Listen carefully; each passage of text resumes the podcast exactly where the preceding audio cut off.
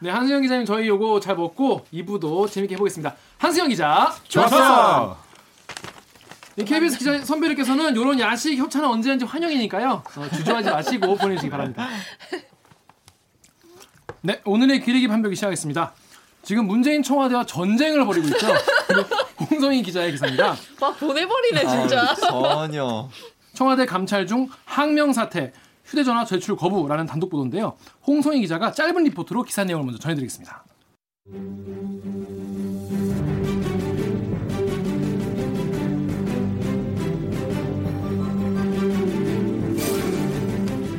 지난달 청와대 공직기강 비서관실은 반부패 비서관실의 특별 감찰반을 감찰했습니다.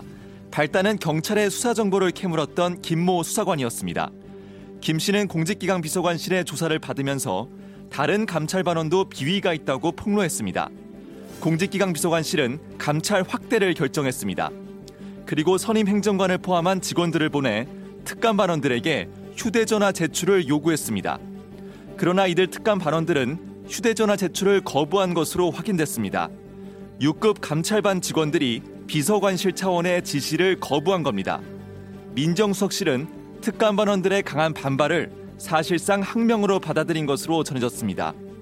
결국 이들에게 더 이상 감찰 업무를 맡기기 어렵다고 판단하고 특감반원 전원 교체라는 특단의 조치를 내렸습니다. KBS 뉴스 홍성입니다.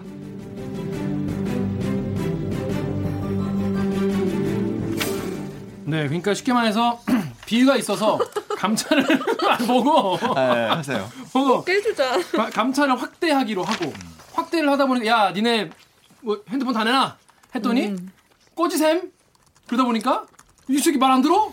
어? 거, 개, 개기는 거야? 항명하는 거야? 하트는 아- 하트 못 드림 꺼지셈 그래가지고 야 그럼 니네 다, 다 가. 되게 쉽게 설명하네. 어 그거잖아요. 사실 청와대에 들어오게 되면은 직원들한테 서약서를 받아요. 그러니까 휴대전화를 언제든지 제출받아서 아, 검사할 서약서를 받거든요. 아 그래요? 왜 미리 얘기해줬어야지. 아, 이거 또딱 썼으면 아, 그런가요? 한줄 썼는데. 그러네 기사 힘이 확 세. 그러니까 서- 서약까지 해놓고서 아시는 줄 알아. 저 모르는 게 없어요. 아 저한테 아 제가 홍성이 진짜 얘기 안 된다. 제가 취입한 게 아니잖아요. 항상 저한테 모르는 거 없는 선배여가지고. 청와대 기자가 1호 기자인 이유가 있네요. 그래 홍성이 민낯이 드디어 드러나네. 근데. 이제 여기서 문제가 됐던 게 이분들이 거절했잖아요. 근데 이분들이 그 이거를 조- 요- 요구했던 사람들은 공직기강 비서관실이었어요. 직원들인데 이 사람들이 수사권이 없어요. 그러니까 강제로 이 사람이 제출하지 않는다고 해서 서약서는 받았지만 강제로 뺏을 없구나. 권한이 없는 거예요. 검찰같이 압수수색할 수 없고. 그렇죠. 근데 특별 가- 이분들 특감반원들 같은 경우에는 이분들도 검찰 수사관들이잖아요. 법적인 절차를 너무나 잘 아는 분들이기 그렇죠. 때문에 음. 내가 법적으로 문제되지 않는다는 걸 너무 잘한 거예요. 어... 그래서 제출 안 한 거죠. 그러니까 쉽게 말해서 진짜 우습게 보고 앉는 거네요, 진짜. 그리고 또 아무래도 갖고 있는 정보, 그러니까 휴대전화에 자기의 내밀한 정보, 그러니까 취지원을 누구를 만났고 내가 어떤 정보를 다뤘는지 여기에 대해서 핸드폰을 제출하면 다 까발려지기 때문에 거기로 전- 잃을 네. 수 있는 것과 자기가 휴대전화를 제출하지 않으면서 쫓겨나서 할 수 있는 피해와 이거를 잘 계산해서 판단한 행동이라고 생각이 듭니다. 전그 특감 반원 말씀 들어보니까 대부분 정보관들이에요. 음. 경찰 출신의 정보관들이고 검찰 수사관들도 검찰에서 정보 활동 많이 하셨던 분들. 보통 범정과라고 하는데 음, 범정과 범죄 정보과. 휴대폰 안에 정보 이력이 다 있다는 거예요. 아. 첩보 이력, 이력이. 음, 음, 음. 어, 이력이라는 게 정확히 무슨 그러니까 말이죠? 어떻게 내가 이 첩보를 확보했는지 입수했는지, 누굴 만나서 어떻게 들었는지. 다. 완전히 그렇죠. 그렇죠. 그래서 이게 저는 그 생각 보면서 아 이 사람들이 뭐가 있으니까 음. 절대 뺏기면 안 되니까 이, 이러지 않았을까 이런 생각도 음. 들었는데 일단 우리 그 댓글로 분들의 댓글을 보면서 한번 어, 얘기를 해볼게요. 유호영 기자가 한번 읽어봐 주시겠습니까? 다음에 다 쏴 죽여버려라. 어디서 항명이냐? 당황했어. 이거 되는 건지 지금. 네. 자 다음 댓글도 역시 검찰 경찰 출신 특감 번원들 재벌을 개무 주는구나. 민정수석이 학자 출신이라 물로 보이는 모양이지 이것들 탈탈 털어야 된다. 뭐 이런 또 반란은 잔혹하게 진압해야 추 반란의 싹을 자를 수 있다. 이 다음에 계신 분들이 굉장히 가격하죠. 격하세요. 네, 격하시네요.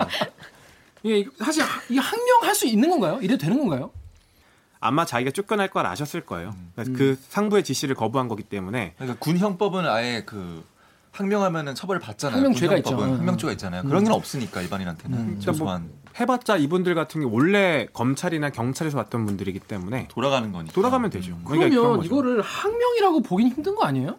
근데 어쨌든 너무 길 너무 MS 친거 아니야 이거? 명령에 약 쳤네 기사에. 아니, 아닌데 그- 명령을 받는 상대가 아닌데 항명이라고 하면 어떡해? 그래도 청와대 내부적으로 봤을 때는 엄, 엄연하게 지시 관리 감독? 하- 아래 있다 아래 있다고 봐야 되겠죠. 지시 네. 불이행 그렇죠. 뭐 그 정도. 봐야겠죠. 음, 지시를 받는 입장이기 네, 때문에 네, 항명이라고 네. 볼수 있다. 네네. 제목을 좀 바꿔야 되겠네요, 선배.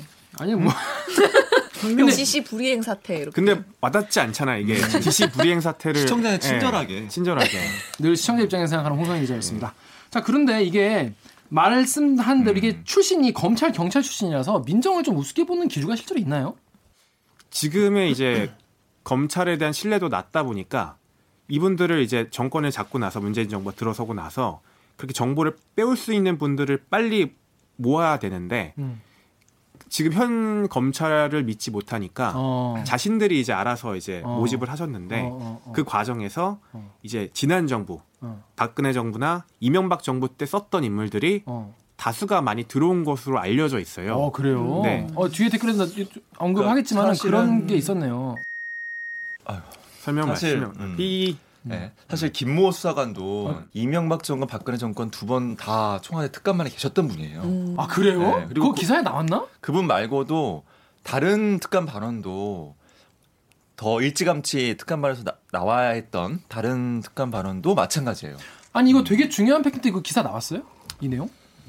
뭐 나왔을 나왔던 거예요. 것 같아요. 예. 네, 기사에. 근데 나도 그렇고 뭐 나는 열심히 안 봐서 그렇지 모르지만 댓글에도 이런 이런 걸 오해한 분들이 되게 많았어요. 그러니까 사실은 이게 특감 발언들을 어떻게 충원하느냐 이게 음, 되게 음. 중요한 문제인데 일단은 급하게 특감 발언을 구성하면서 경찰과 그 검찰에다가 기본적으로 맡긴 것 같아요. 음. 음. 네. 그러니까 구성 자체를. 네. 또그 얘기는 좀 자체를. 이따가 음. 또 이어가기로 하고 근데 이분 말씀은 뭐냐면 예를 들어서 민정이 뭐 우병우다 음. 우병우면 아, 무리 이게 뭐 돌아가는 게 낫다고 해도 돌아가서 또 보복 받을 수도 있잖아요 우병우가 했으면 저는 이 지적 충분히 타당하다고 봐요. 음 진짜 네. 진짜 물로 그러니까 조, 조국 민정수석을 물로 보니까 어차피 그럴 수 누구한테 뭐 있다고 하겠냐 봐요. 어. 네. 왜냐면은 수사관들 같은 경우는 진짜 검사를 같이 돌아가서 검사를 같이 일할 거고 모시고 일해야 되기 때문에 그러니까 당연히 눈치를 볼 수밖에 없거든요. 음. 사실상 검사 검찰 내부에 있는 거나 마찬가지 지휘 관계를 그대로 유지되는 건데 음. 지금은 그렇지 않으니까 음. 그러니까 오히려 충분히 음. 네, 타당하죠. 오히려 친정에 돌아가서 음. 아유 청와대에서 고생했지 이러고 그냥 음, 또 음. 똑같이 일을 하실 거예요. 근데 이제 만약에 이런 일이 뭐 우병우 민정수석 뭐에서 일어났다. 그러면 작살 나는 거지. 돌아가기 실업자 되지 않겠어요, 이러면은? 나중에 탐정 사무소 이런 거 하실 수 있어요. 나중에 퇴직하시고 바로. 그래서 이분 말씀 되게 음. 일리가 있는 것 같다, 진짜로. 그렇습니다. 자, 다음 댓글 우리 오규정 기자가 한번 트위터에서요. 베네토2님께서 휴대전화에 더 큰 범죄 증거가 수두룩하니 당연히 내놓을 리가 없다. 압수수색으로 압수를 했어야 됐는데 제출하라고 지시한 우서는 오히려 증거 인멸의 기회와 시간을 줬다. 이 새끼도 공범이다. 하셨습니다.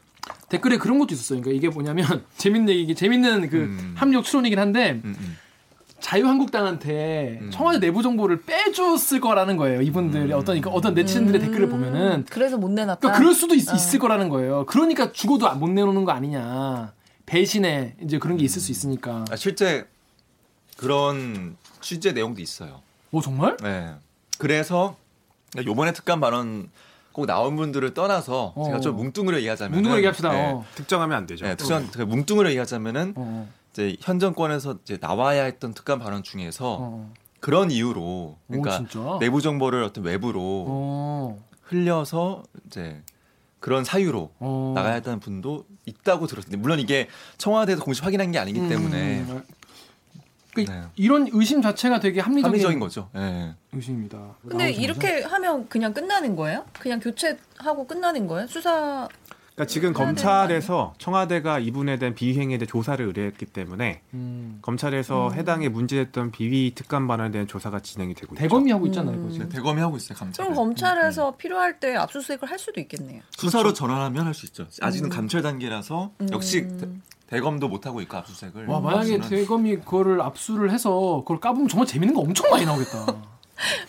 모든 의혹이 다 사실로 밝혀지고 이러면 저 이제 검찰 출입해서 보니까 네. 진짜 압수수색이 정말 무서운 것 같아요. 무서워. 네. 이 노트북이랑 휴대폰을 압수한다는 거는 다 그. 사람의 네.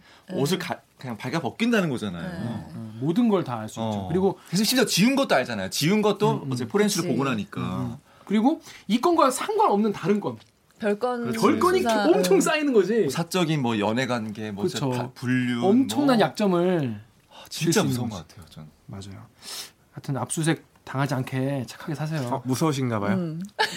아, 저는 아니, 무서울. 일을 안 하면 저는 되지. 무섭지 않은데? 두 분 지금 뭔가 좀 중요한 일을 앞두고 계신데 그렇습니다. 저는 무섭지 않습니다. 그렇습니다. 그렇지 않다고 하네요. 예, Y860님이 조국이 얼마나 조직 장악을 못하면 못하고 무능하면 쯧쯧 이렇게 하셨고요. 그 다음에 루리 앱에서 바이돌곰님이 올리셨는데요. 비리 저지른 놈들 잡아냈으면 잘한 거지. 뭐 책임을 지라고 해. 소방대원들이 불 껐다고 목 자르냐. 그렇습니다. 이게 이제 쉽게 말해서 조국 민정수석이 책임지라 이런 음. 이제 주장이 많이 나오기 때문에 거기에 대한 이 생각이신데요. 이거 민정수석 책임인가요?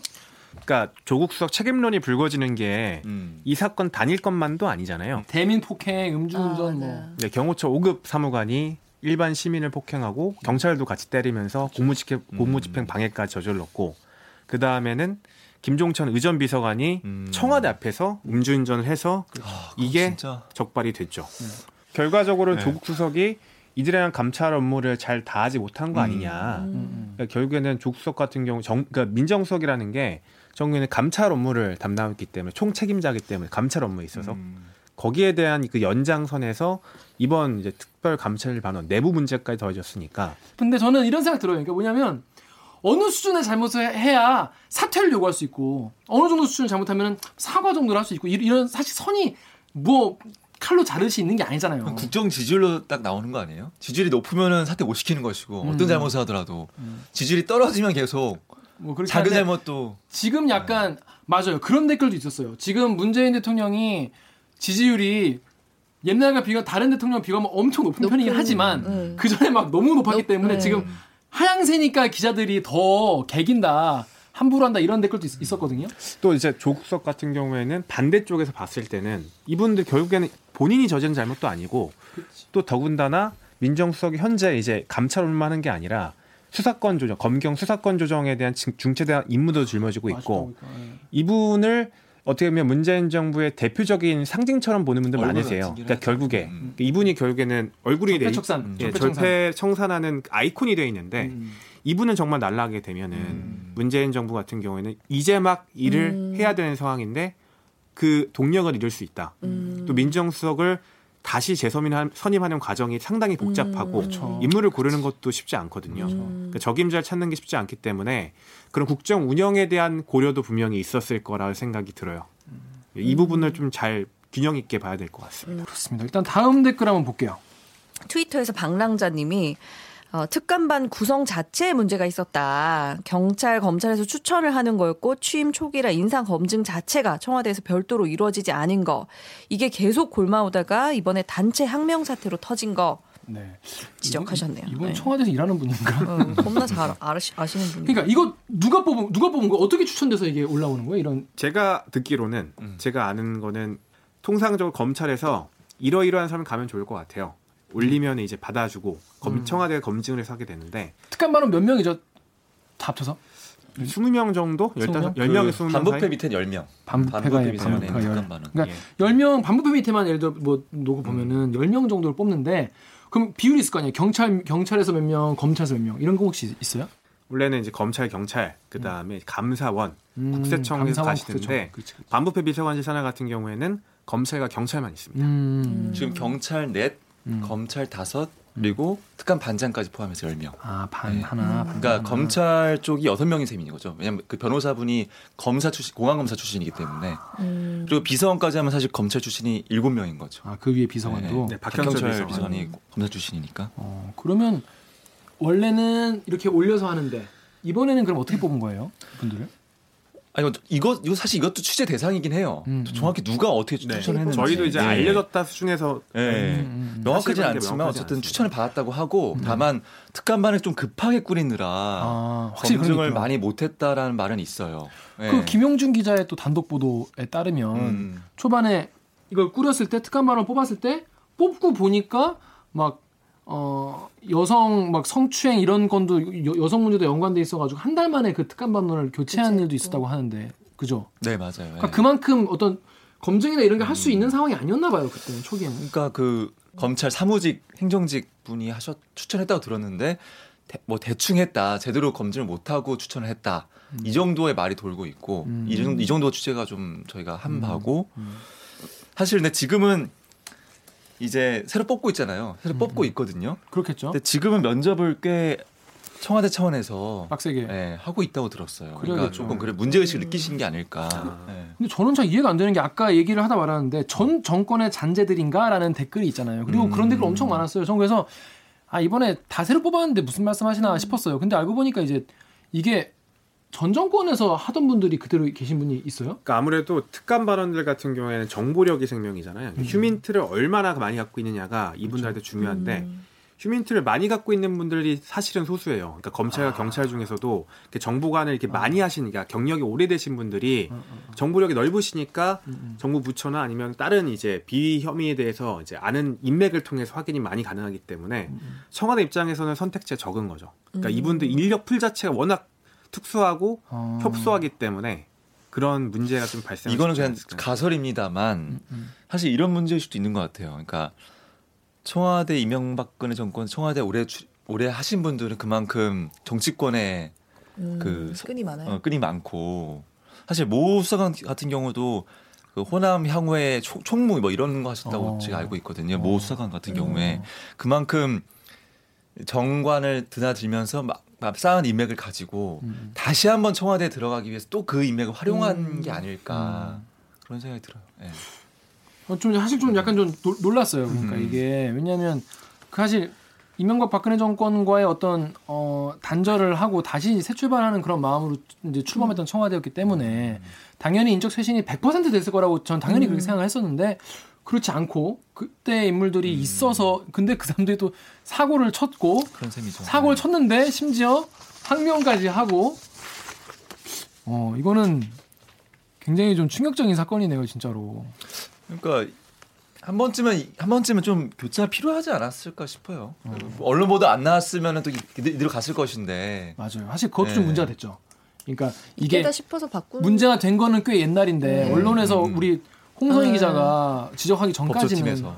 예. 예, 보- 홍성희 기자의 법조팀에서 음. 홍성희의 법조팀. 그 홍성희 법조팀에서 문재인 정부를 도와준 거네요. 정부 비판 뭐. 길게 보면 네. 청와대 입장에서 사실 누군가가 보도해줬으면 받았을 수도 있어요. 사실 그치. 누군가가 왜냐면 안에서는 사실 이 사람들이 계속 정보를 물어오니까 아깝잖아요. 이 사람 잘라내기는 아깝고 뭔가 계속 뭐 정보를 주- 갖고 오기 때문에 그런데 아 이거 잘라긴 잘라야 되는데 얘네 막 사고 치고 다니는 거 이미 알았을 거 아니에요 내부에서도. 근데 아 이 새끼들 어떡하지 했었는데 근데 저도 정부 부처 관계자들 다른 게 청와대가 아닌 분들 만나도 이게 언제든 한번 터질 문제였다라고 말씀 많이 하시더라고요. 어, 그래요? 예, 그러니까 이 특감 발언들 같은 경우에는 직급은 6급, 뭐 이렇게 7급 이렇게 하지만 음. 통상 이분들이 장관을 만나요. 왜냐면은 아, 독대한다고? 예, 장관 독대가 가능해요. 와. 장관이 이분들 모시는 걸 좋아해요. 아, 왜냐면 그치, 이- 이야기를 나오니까. 많이 해주니까. 자기에 대한 세평을 쓰니까. 세 평을 써요. 아. 자기에 대한 세평을 쓰니까. 그러니까 소위 암행어사라고 생각을 하는 거죠. 세상에. 어, 그 그러니까 암행어사라고 하니까 딱 예, 알겠다. 암행어사라고 어. 암행어사 암행이 행세를- 아니잖아, 근데. 예, 암행은 어, 아니지만 어, 어. 네. 암행어사 행세를 하고 그러니까 오. 그 이거는 확인되진 않았는데 모 이제 정부 부처분께 저한테 말씀해 주셨는데 통상 그분들한테 장관들 대감님이라고 부른다고 하더라고요. 그분들 그분들을 네, 대감님. 장관이 네.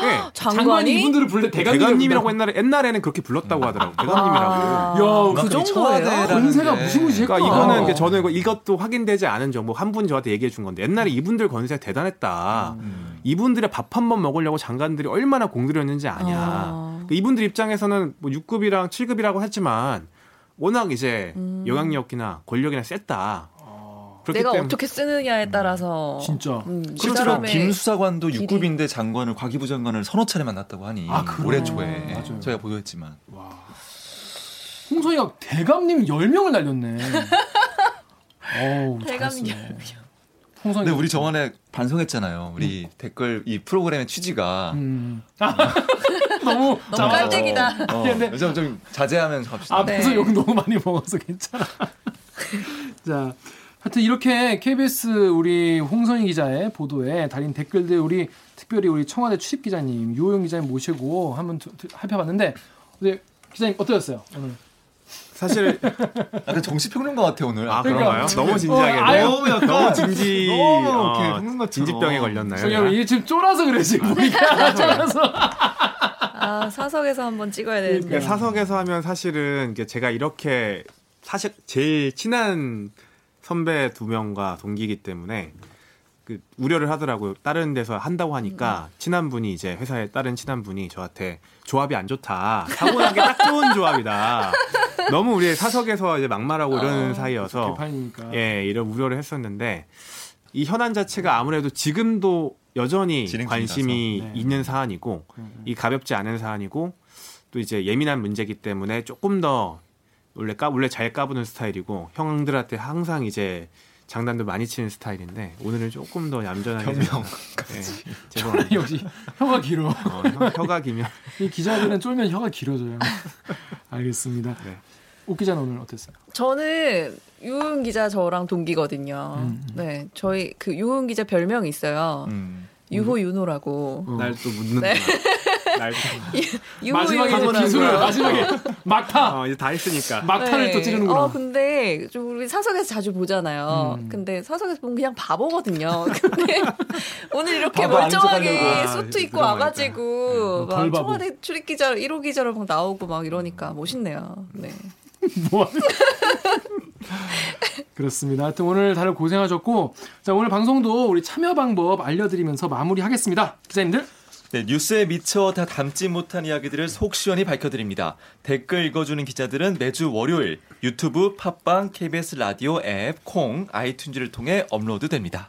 댓글 읽어주는 기자들이 파헤쳐줬으면 하는 기사 혹은 오늘 저처럼 스튜디오에 소환하고 싶은 기자가 있으신가요? 이메일 reply kbs 골뱅이 gmail.com에 제보 주시거나 인스타그램에서 댓글 읽어주는 기자들을 검색하셔서 댓글 주시거나 메시지를 보내주세요. 유튜브와 팟빵에 남겨주신 댓글들도 소중히 보고 있습니다. 많은 참여 부탁드립니다. KBS 뉴스 좋았어! 또 만나요. 꼭.